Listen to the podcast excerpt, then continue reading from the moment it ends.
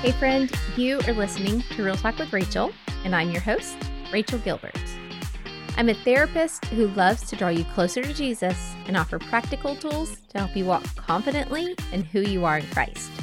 Tune in on Mondays for short talk therapy episodes, always 15 minutes or less. And every other Wednesday, we share guest interviews with people I hand select to speak into your life. These episodes are meant to be educational, not a replacement for your therapist. Stick around until the end of today's show for a short segment where I share counselor approved strategies to take this Real Talk episode and make it relevant in your everyday life through simple action steps. And spoiler alert for today's Let's Get Real Practical, I have a special guest who is helping me with that. You're going to love her. Well, in case you missed it, or maybe you're new here, my book, Image Restored, released this month. It has been such a fun ride. Go order on Amazon, leave a review, and if you are just now hearing about this book, you can go learn more at imagerestoredbook.com. Well, speaking of my book, today's guest is another name you will see throughout it, eight times to be exact.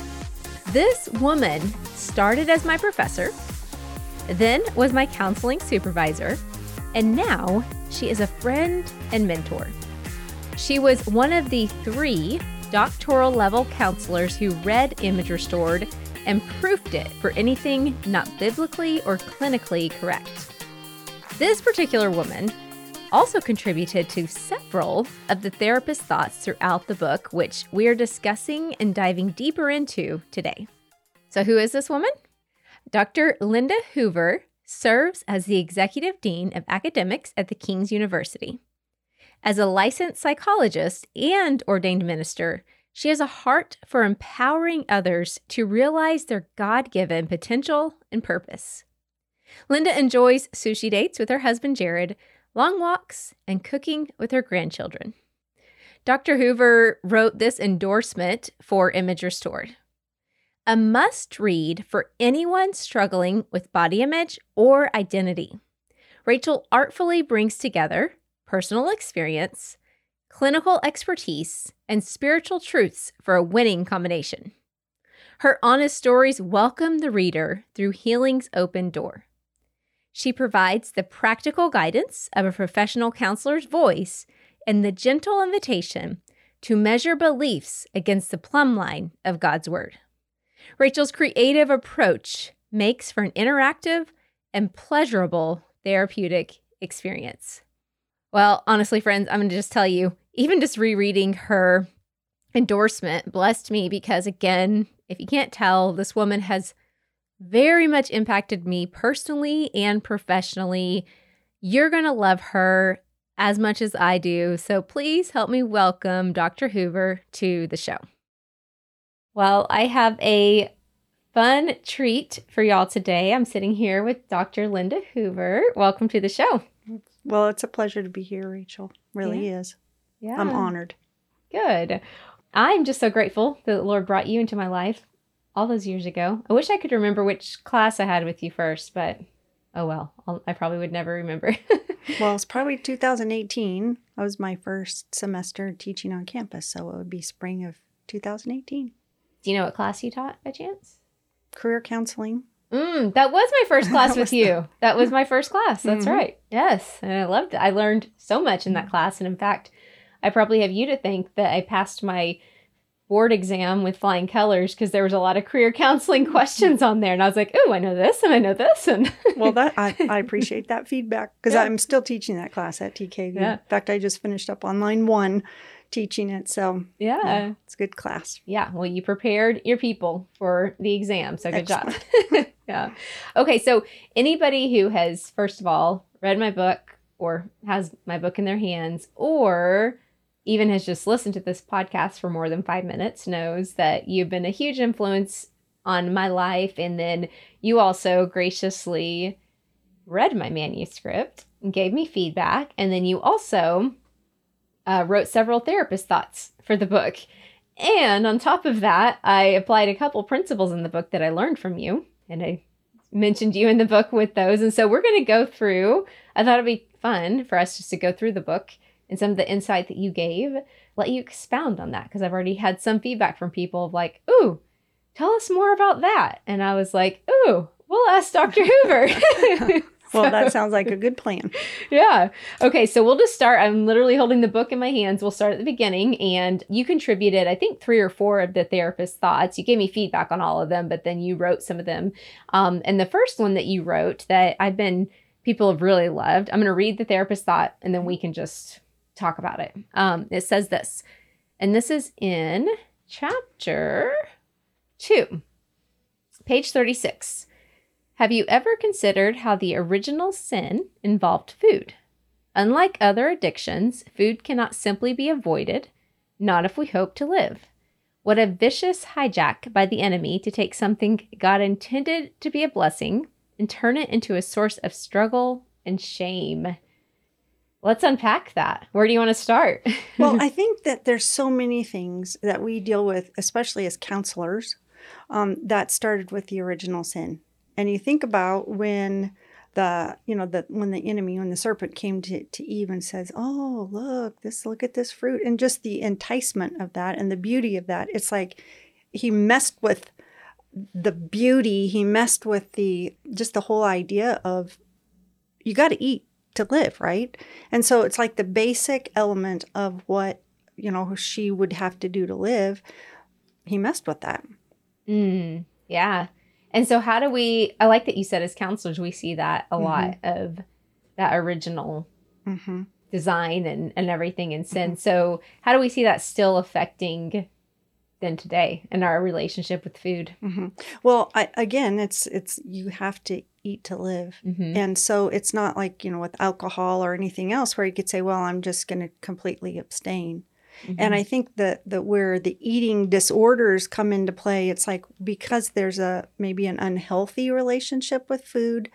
Um, that and, and if we look at it as especially as christian counselors and we're looking at that is if it's part of the fall or part of that original sin to me that's where we can apply grace mm you know because if we're walking in in really that understanding it's like this is from our fallen nature and we're going to struggle you know and i think it's just it when i say that it's a vicious hijack because it is something that's so elemental and you know elemental and so basic to our human existence is food. And and not just the actual food but you think you sit you know sitting down with your family or sharing a meal with a friend or you know just the social aspect of that even gets hijacked when there's you know eating disorders and food issues that come into play.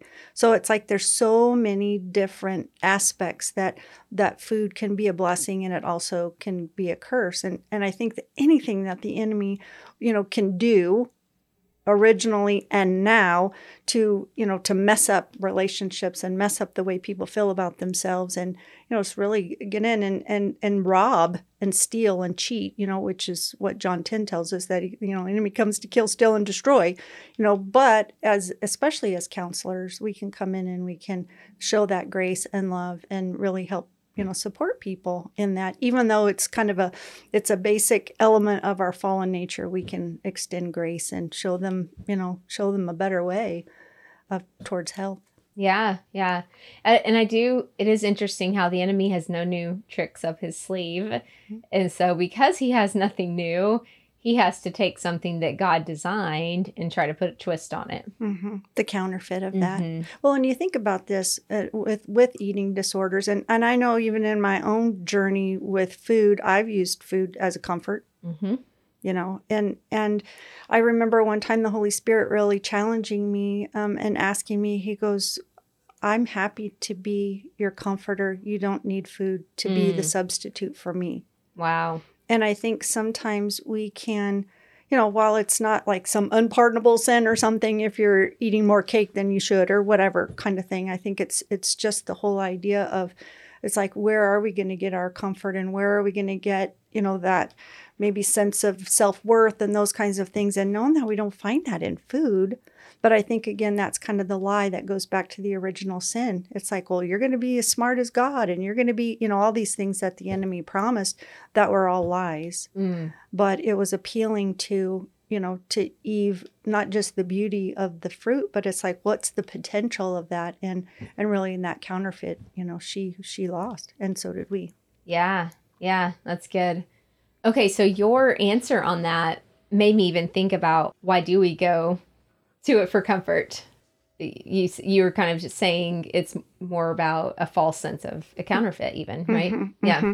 well i think there's i mean there's so many different mm-hmm. reasons but one that comes to mind and again a, a kind of a, the personal mm-hmm. struggle for me was i felt like i deserved it i'd had a bad day so i deserve it you know and it was a way of rewarding you know i think even growing up i had that sense of you know we were very um, I'll say we're, we were poor and didn't know it, you know, growing up. And so on payday, my dad would say, Hey, I got paid. Let's go get an ice cream or something. And so that kind of, you know, what started as a reward, you know, as a little kid, yeah, I get an ice cream.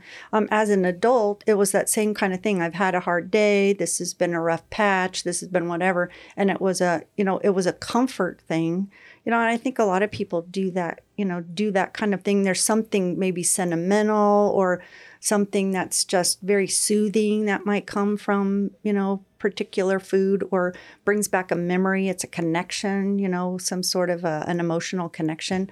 And and again, I think that's such a a way that the enemy can really trick people to think that there's going to be some food or some you know drug or some activity that would be illicit or you know unhealthy or whatever that could take the place and bring the comfort that the holy spirit says that he would bring. Yeah.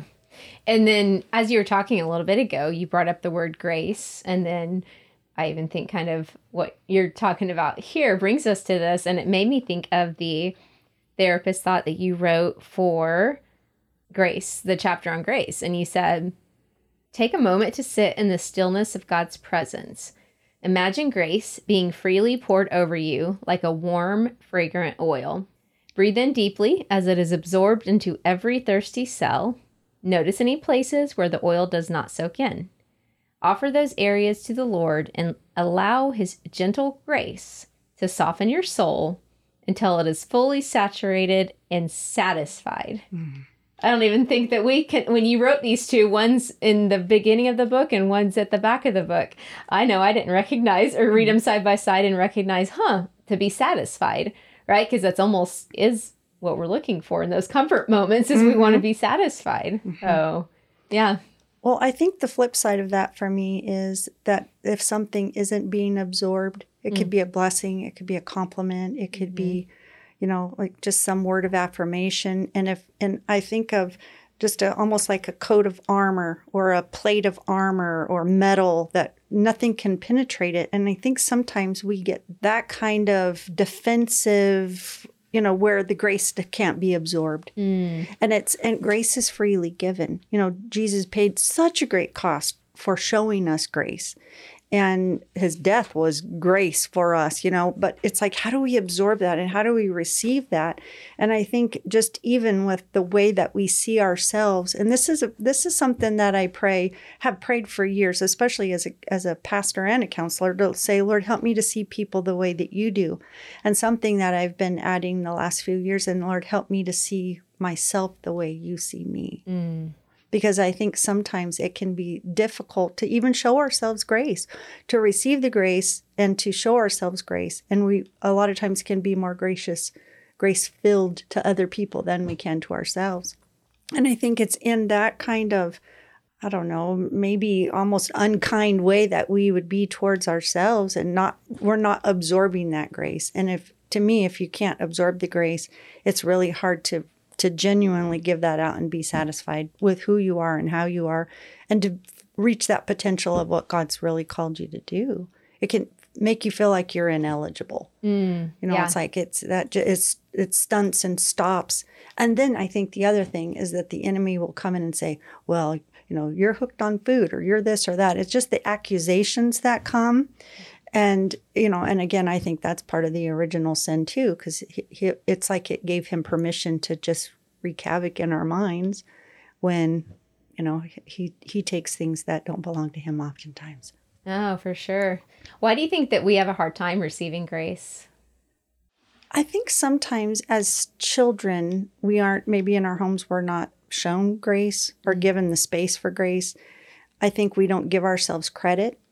You know, a lot of times, even for ourselves, to me, that's a way that we can show grace to ourselves is even rejoicing in the good things, but also giving ourselves that grace or that space to make mistakes, you know, like fear of failure. And and so even in that the anxiety that comes from that kind of thing is, you know, can be people can try to fill it with food or whatever kinds of, you know, things, but it affects how we feel about ourselves. And so to I think to have a revelation of grace and to really ponder that, it, it has to be a revelation from the Lord really for us to fully get it and kind of what you described you know, to be able to sit and, and absorb it and allow the Lord to really bloom that in our hearts. To me, that's part of the relationship that we can have with the Lord. Yeah. You know, and we really sit with Him, and that means you kind of have to be still. Mm-hmm. But I mean, Psalms tells us that be still and know that I'm God. It's that being still, like cease, pause, you know, just sit back. The Lord says, just let me pour that in because He wants to be our comforter. And that's what Jesus said. He was sending the Holy Spirit. He was going to leave and send the Holy Spirit so he could be our comforter and our advocate and, you know, and show us that grace, help us to understand the grace. So I think that's uh, that's just powerful because I think especially as counselors, we have people coming into our offices that have not been extended grace, have no clue about grace, and they've done things that they feel that they're ineligible, mm-hmm. you know, to really receive the grace. So we have an opportunity to show them what grace looks like. Yeah. Mm-hmm. Yeah. Yeah. Because if you haven't received it ever from a person, then sometimes it's hard to receive it from God, even though we know he's not a human mm-hmm. just because we haven't received it from person. Mm-hmm. But yeah, so that's a, a big deal. Um, all right. So another thing that I, I, I mentioned in the book and I've mentioned it on the podcast, you said this to me one time in one of our supervision sessions that God brings things up because they're on the way out. So if somebody's listening right now and they're like, oh, I wasn't expecting to hear this when I tuned in today, or God's stirring up my heart on some of the things we've already talked about, can you speak to that? Because I feel like sometimes, well, I'll, I'll let you speak to it and then I'll share what I've witnessed even in my own self on this topic. Sure. Well, I think that so many times when we're in the midst of something that's difficult, you know, trial, test, whatever you want to call it, just a, you know, rocky point, difficult, pinch point, whatever, it can feel like that's how life's going to be from now on. We can't see any way out of it. And when God extends, and this is how I see when I when I'm dealing with something difficult, God extends a hand and he says, "I'm inviting you to walk through this, and I will walk through this with you. When He brings something up and brings it to our attention, He knows one, that we're ready to deal with it. Um, even though we might not feel like we're ready to deal with it, He's bringing it up for a reason. And He's not cruel. It's not like, well, I'm just going to mess with you because it's fun, you know, rip the band aids off because it's just fun to watch you squirm. It's not that thing, kind of thing at all but it's an invitation. Let me walk through this time with you. And what's on the other side, we may not know, but God knows. And here's a saying that I say all the time it's like, God, I may not know what you're doing, but I trust that you do know what you're doing. Mm-hmm. And I think it's an invitation to know more about the Lord and know more about ourselves than we even knew was possible. You know, and I think that element and, and I there's there's nothing that I can think of that doesn't have a kernel or an element of trust to it. And I think, especially in our relationship with the Lord, we don't ever get trust figured out. It just continues to grow and deepen.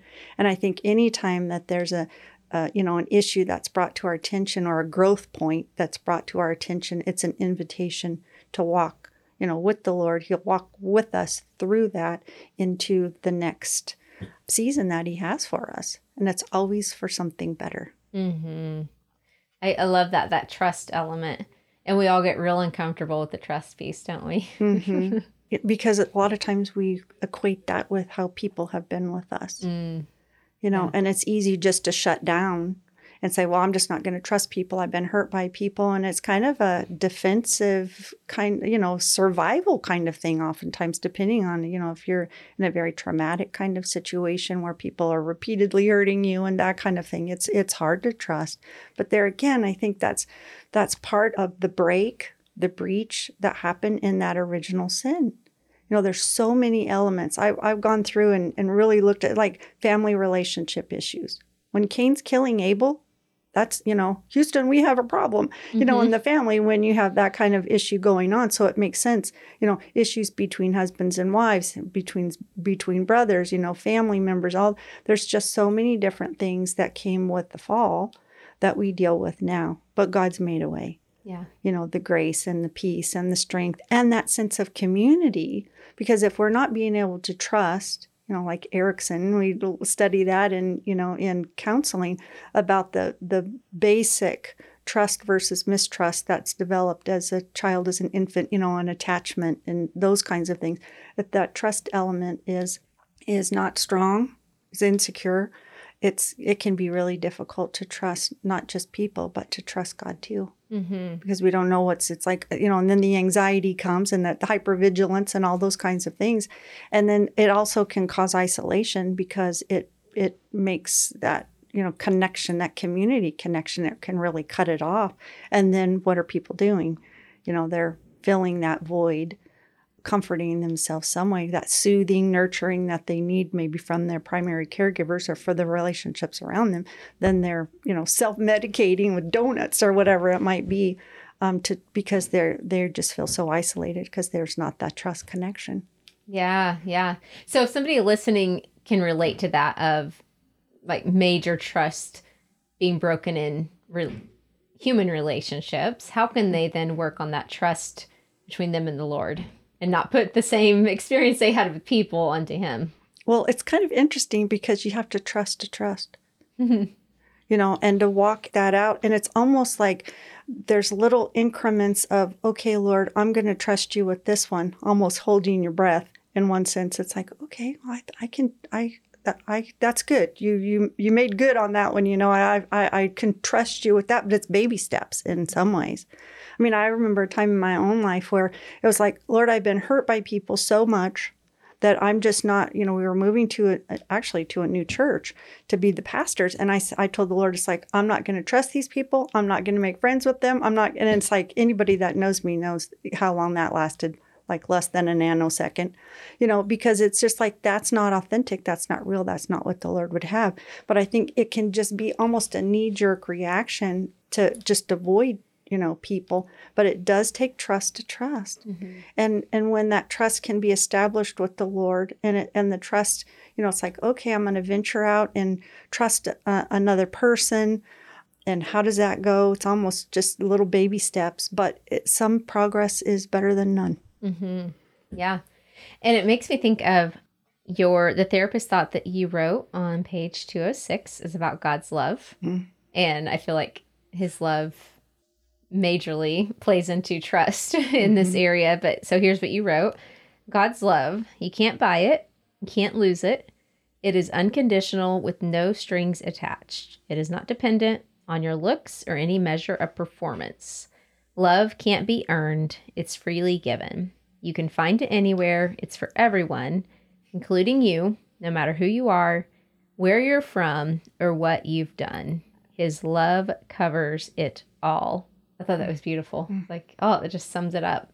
So how do you, how does that kind of like us receiving the love and the grace that probably also helps build that trust mm-hmm. bond too, right? Just Absolutely. like you know, my relationship with my husband, if I feel loved by him and you mm-hmm. know that he extends me grace and things then of course and then vice versa, that bond is even deeper mm-hmm. with us, right? Absolutely. Well, I think that part of the any any relationship yeah. that we build, um, there is an element of incremental. Mm-hmm. You know, it's like there's some self disclosure. It's like, okay, does that feel safe? It's all it's all about kind of feeling safe. And I think, w- especially with the love aspect, what what are the indicators of how a person feels loved? Mm-hmm. you know and and if any kind of traumatic kind of experiences especially you know like as a child with abuse and those kinds of things people are saying they love you know i love you when they're hurting them then then that whole concept of love gets messed up and that can really make it difficult to absorb or really even understand or comprehend or receive or any of the you know the love that the lord would show towards us has towards us but i think again it's um it's that incremental.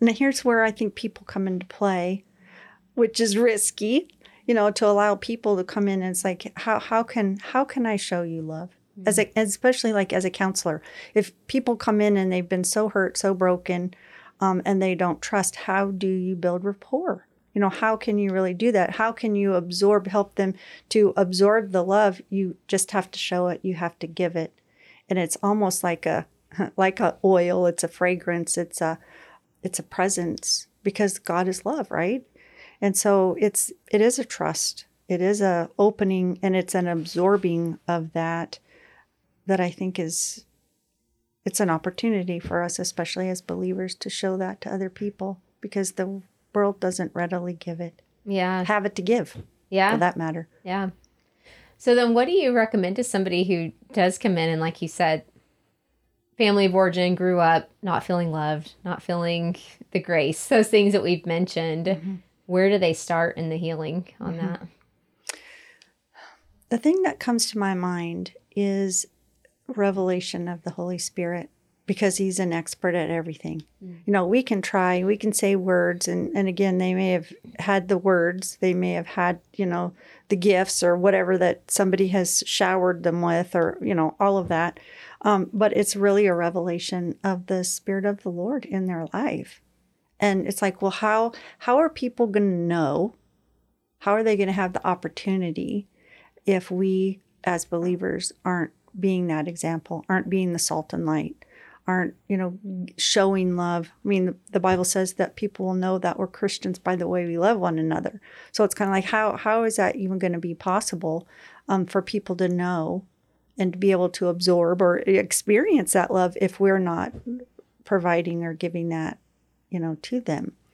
But it again, it's it's like you have to trust to trust. It's you know, or you have to to to experience that love some way. And it again, that's in that relational kind of aspect, which feels risky when mm-hmm. you've been hurt. But it's it's kind of like, do you want to remain isolated, or you know, are you willing to take the risk to trust to make things change, mm-hmm. to experience something new? But I think the revelation of the Holy Spirit, He can do in a split second what a hundred hours of counseling could not even begin to do, you know, kind of thing. So I I believe I mean the Lord wants people to be in relationship with Him more than we could even imagine. Yeah, yeah. Oh, this is so good. That actually brings me to one of the final therapist thoughts that you wrote was on community.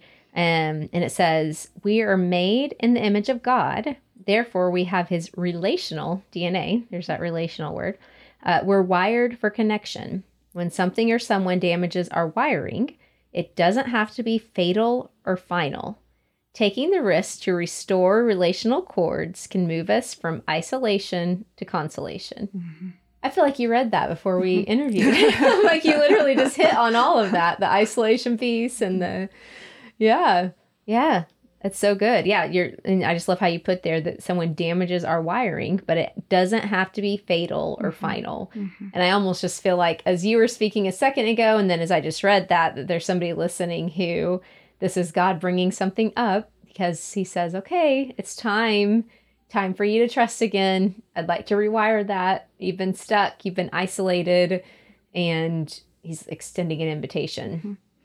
One of the things that I would like your listeners to consider we're all walking on a journey. Mm. I mean, all of us through life. We're mm-hmm. not standing still. We might feel like we're standing still, but we're walking. And who do you want your walking companion to be? I think it's very easy for us to, you know, the enemy can be really subtle and walk alongside of us and be feeding us all kinds of things that are not, you know, what God would say to us. Not, you know, if it's not loving or if it's not you know, constructive or if it's not building, encouraging, those kinds of things, it, it's likely not from the Lord. And so, my encouragement to them is allow the Holy Spirit to walk with you and listen to what He says about you.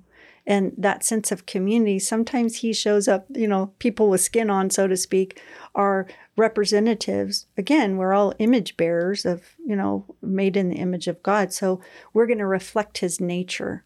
Like the Good Shepherd, that might show up as someone being very protective or very nurturing or really looking out for you know it's like what what can i do for you? And you know like a shepherd would with a little lamb you know that kind of thing. It's like there are ways that as image bearers that we reflect the nature of christ and that to me is one of the benefits of being in community because there's so many reflections god's so multifaceted and to be able to experience that and and you know really show out kind of what who god is and to appreciate that in each other's lives is really a blessing. Yeah, yeah.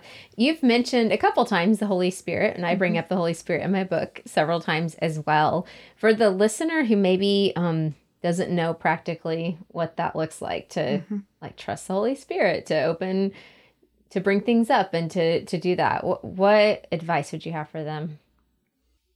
I think when we walk in relationship you know when we accept christ or if we're considering hey i want to i want a different life you know what can i what can i do and you know if someone's open to surrendering their life to the lord and saying god what do you have for my life there is that the presence just like me being here with you today there's a presence there's a feeling that i have of being you know of being here live with you. Not on zoom but you know being live. And the holy spirit is with us. It's like he's a presence that's with us. But we are also when we receive christ we are filled with that you know with the spirit. We are filled with his presence with his essence. And and he gives us wisdom and he helps us. And you know there's a like oh don't go over here or you know there's a, a guidance that comes. He instructs and he guides and he counsels. And and so it's it's almost like listening to people would say oh that sounds psychotic. It's like listening to the voice that still small voice that you would feel inside. You know some people might call it like a conscience or that you know the inner voice or something but the holy spirit is is representative of you know of god on the earth in us so i guess that's probably what i would have to say yeah mm-hmm. yeah no that's practical i like that uh speaking of practical it is time for Let's Get Real Practical. And this is the part of the show where we take the topic discussed and we give practical steps to implement it. I feel like we've already kind of been doing practical, but usually I, after I re- uh, record an interview with the guest, I will record this section later. But today I asked you to help me. Partially, well, a couple reasons. One, because I feel like you are always full of practical wisdom. But then, two, the Unit 6 um, activity in my book really, I gave you credit, full credit for in the book, and I'm giving you more credit for here on air because you taught this to me whenever I was in practicum and you were my supervisor. And since we're talking about, or we just, you know, briefly discussed community and relationships, really, I want you to share the idea of the community wheel that you shared with me first and foremost when we think about relationships and community. Absolutely. Well, uh, it really came out of when I was a practicum student years ago. I had a client who was borderline and the characteristics of you know she had really no support system and and I thought oh my goodness what can I do to to help her because kind of her bent was that she wanted to just depend on me and I knew that that wasn't going to be healthy so, this whole idea of a wagon wheel that has spokes came to my mind. I give Holy Spirit full credit for that. Yeah. um, but what I did was I drew a circle um, on a sketch pad for her, and I said, "Let's look at all of the, you know, the supports that you have." There was only one spoke in her mind; it was only me. So I said, "What we're going to do is we're going to start building your support system, and those, you know, each spoke that we add, we'll add it to the wheel." So she had, um, her husband had a chronic illness that was, you know, terminal, that the prognosis wasn't good. So we found a support group that addressed that particular you know disorder that had several people in it and that was a that was the first support for her that we you know another spoke that we could add. Then we found a small group for her. Um, she started attending a ladies bible study and that was a support. So we, eventually we were adding different spokes and friends, and you know I think there was a, a group at the VA that she went to, and pretty soon she had several spokes, which is the wheel of support. That's her community. I call it the planned community, um, because if if one of those spokes is taken away, you know, like if I moved, which in this case I did move, she still had all these spokes of support in place. So her her sense of of, of help and community and all of that was still intact because it wasn't it was made up of many spokes and not just one. And so i think just the whole idea the more spokes you know friends um, groups you know maybe church motorcycle friends or you know whatever your interests are all of those represent a spoke on your community wheel. And i think anytime when there's someone who has no spokes think about how lonely, how isolated, how that really puts people at risk. And so my my suggestion is is like draw a circle, write down those spokes that you have or you know if you don't have many, you may want to you know step out and say what can I do to connect? How can I get outside of this isolation? You know that donuts or scones or whatever it is is not going to be your you know your comfort that's not a long-term sustainable kind of a plan for you know helping with that isolation. But i think as as those spokes and it's a visual yeah. that can be really helpful. And um and i and i think over the years even if i were to do that today there's been there are spokes that are have been there for a really long time. And there's spokes that have have left and new ones have taken their place and so it's, but I think it's really important to have that sense of community and connection. Again, we're image bearers, and that's in our DNA. And, you know, God Himself said it's not good for man to be alone. Yeah, yeah. This is one of my favorite. I feel like I do this with pretty much every one of my clients now.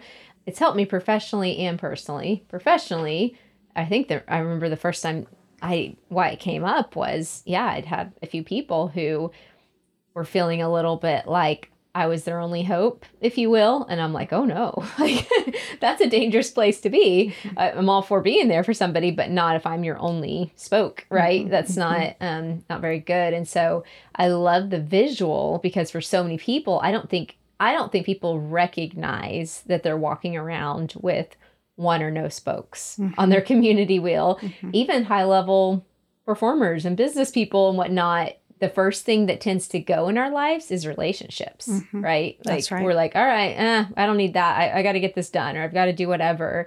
And then you wake up one day and you're like, oh my, I have no community. Mm-hmm. And so, so it's helped me, like I said, professionally and personally to recognize, okay, it's a big deal being in relationship with people and investing in relationships and making time for those things. It's a big deal. You do not want to be stranded with with no spokes. mm-hmm. and, and I think one of the things too that that does is it is an opportunity to be grateful. Mm. You know, and to even be thankful for you know the people who are those strong spokes. You know, could be the fun spokes. It could be you know it's like whatever the the contribution or whatever the strength or the attribute or the you know the the characteristic that that particular person adds to us you know, to be thankful for that um, because it, it does make our life richer. Yeah, yeah. Mm. Okay, well, as we wrap up, any other final words of encouragement or anything you want to share with the listeners? Well, I would tell, I would say that um, life is a journey, and enjoy every day because every day is a gift. None of us know, you know, what tomorrow holds, but we do know who holds our tomorrow when we walk with the Lord. So yeah. Just be blessed. That's beautiful. All right. Well, I'm so glad that y'all got to meet Dr. Hoover. Now you get to know why I love her so much. And I will see you all back here next time on Real Talk with Rachael.